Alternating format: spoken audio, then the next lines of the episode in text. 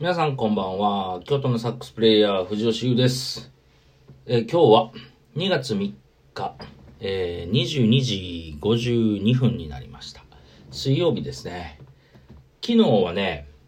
えー先日予告してた通り、えーお昼間に、え配信、17配信終わって、夕方少し前から西成に飲みに行ってきました。久しぶりに行きましたね。あのお相手はですね、えー僕の関西の古くからの、えー音楽仲間であり、先輩であり、えーすごいね、大好きな田島健一さんというね、シンガーの方と二人で行ったんですけど、皆さんご存知ですか？西成。今はね、YouTube とかにも、西成飲みみたいな、西成ホルモンみたいな感じで調べるとね、いっぱい出てきます。あの、とにかくね、もう安いし、うまいし、臭いし、汚いし、酔っ払い多いし、ややこしい街です。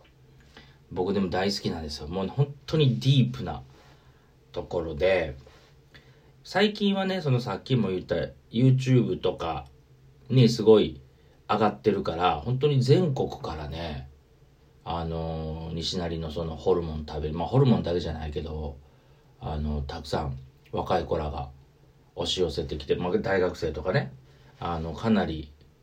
うん、なんていうかな、少し明るい街になって、明るいというか、まだあれやけど、ほんと一昔前とかは、本当にきつかったですよ。僕はその時はさすがに飲みには、飲み歩きはその時はしてなかったけど、僕その、中学、高校とね、大阪の学校に行ってたんですよ。6年間同じ。で、僕は京都から大阪に通ってたんやけど、当然大阪からもたくさんそのね、学校に来てて、だから僕の連れとかが、あの、たくさんその、西成、新今宮動物園前、えー、新世界ってその辺あるんですけど、その辺に結構友達が住んでて、それこそ西成の商店街の寿司屋の息子とか、あのーいっぱいいたから、よく遊びに行ってたんですよね。その中学生の時とか泊まりに行ったりとかしてて。その時のね、西成は本当に一番やばくて、それこそ毎年のように暴動が起こってたの。うん。これもね、調べたら出てきます。西成暴動で調べたらね、警察署襲われたりとかね、してたんで、あのもうとんでもない。本当にここ日本かみたいな感じの。あったけど今はもうそんなこともなく、あの、確かに日雇い労働者の方たくさんいるし、あのー公園に行けば炊き出ししてるし、えー、テントいっぱいあるし、うん。あの、とにかく自転車の数すごいし、あの、叫んでるおっちゃんもいるし、あの、そういう街なんやけど、それとね、その、西成の僕らが飲みに行ってるすぐ、ほんと脇は、あの、有名なね、飛田新地というね、日本一の遊郭があって、まだそういう、そういう場所です。はい。酒と女と、みたいな。で、でももうほんと美味しいの。で、安いし、で、もうそこにはまり出しても何年もずっと通ってんねんけど、僕の家からはね、1時間ぐらいかな、電車で。まあまあでしょ。まあまあですよね。でも、ほんと安いし、で、昨日はそのケンケンさんと、えっ、とね、夕方の4時半ぐらいからに待ち合わせして、いつもはね、もっと早いこと飲みに行くの。2時とか、あの、から行くし、西成自体は、居酒屋自体は朝9時とか10時とかから空いてます。あの、モーニング飲みができます。モーニングセットが あったりするねんけど、えーで、昨日はね、その、今ほら、緊急事態宣言が出てるやん。で、もちろん大阪なんて、ね、感染者すごい多いから、あの、緊急事態宣言のあれで、えー8時までかな、飲食店は。うん。だからまあ、早いこと行きましょう、つって、あの、4時半から行って、やけど、えっとね、まず1軒目にね、ホルモン焼き屋さんに行ったの。立ち食いのね。そこで、ビール3本、瓶ビール3本と、で、ホルモン2人前食って、え、1500円っていうね。これ1人ちゃいますよ。2人で。だからね、本当に西の値段ってそんなんなの。ホルモン1人前100円とか、150円とか。で、ビールも、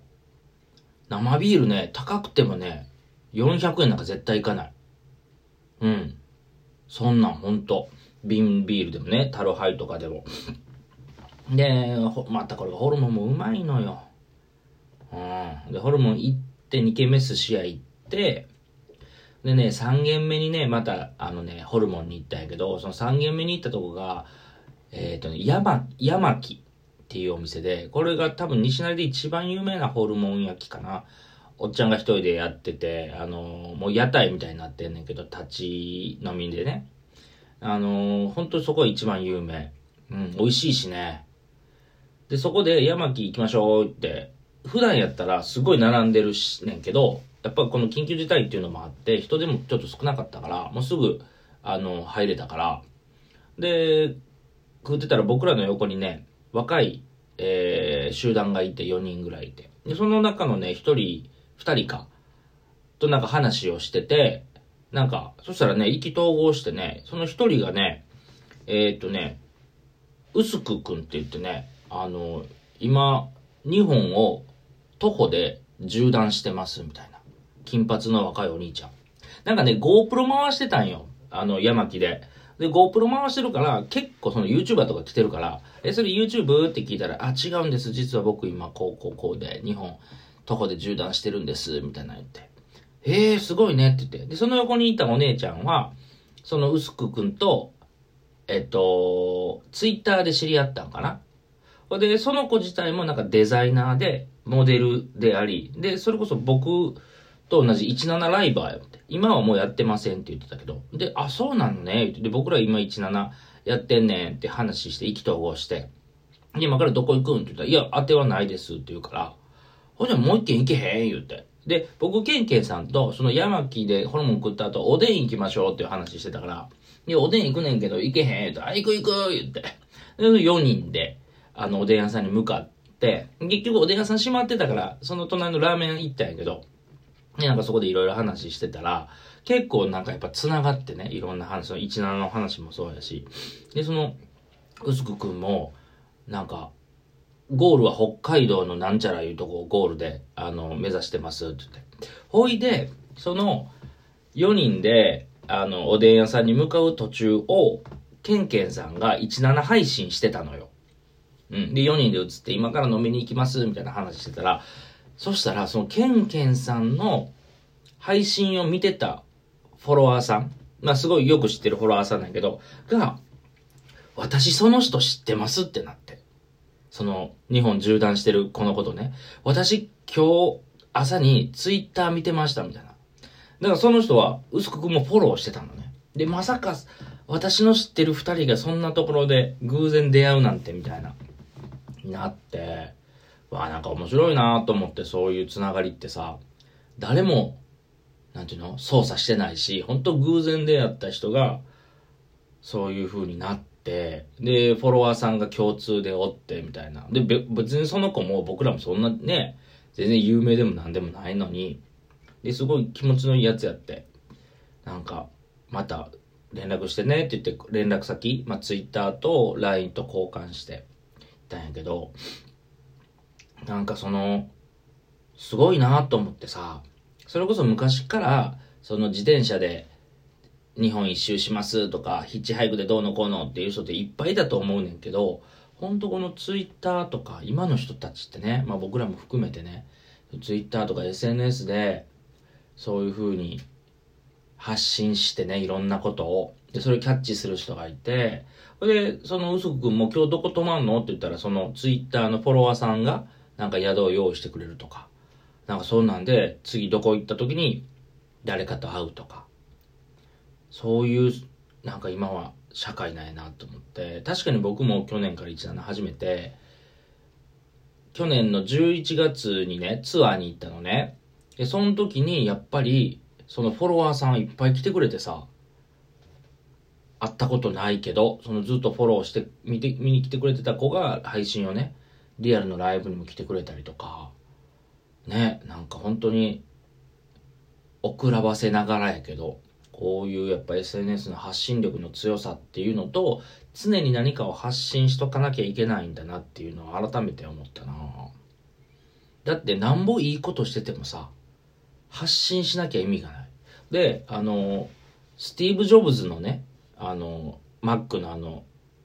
設立者、創立者の、あの、スティーブ・ジョブズの言葉やね。どんだけ最高のものを作っても、それを宣伝しなければいいか意味がないって。だから、ジョブズのさ、あの、新しい iPhone ですとかさ、あのー、iPad ですみたいな、あの、ほら、タートルネックのセーター着てさ、発表するなんとか、あれの演出とかも、もう考えまくってんねんって。その最高のものを最高のタイミングで世間に発表するっていうのが一番インパクトがあることやみたいなのを言うてはんの僕なんかで見たんだけど、まあそれと比べるのはね、全然次元が違うけど、やっぱりこう、面白いこと、でその日本を徒歩で歩くっていうのも面白いことやんか。それを一人でやってるんじゃなくて、そういうふうに発信していく。そしたらそれを誰かがキャッチして、そこから繋がっていく。っていうのはね、大事なことだなって思いました。だから僕もね、毎日その17のライブ配信してるけど、本当に常にね、毎日いい演奏をしようと思ってるし、えー、どんどんこれからも宣伝していきたいなと、なんか改めて思ったな。そこでやっぱ二の足踏む人っておんねんな。なんか自分に自信がなかったりしてさ。でもね、それもひっくるめて、なんか人間らしさをもっともっと、まあ、このラジオトークでもね、いろいろ発信していこうと思ってますので、皆さん今後もよろしくお願いします。というわけで、お風呂入っていきたいと思います。それではまた次回の収録でお会いしましょう。おやすみなさい。バイバイ。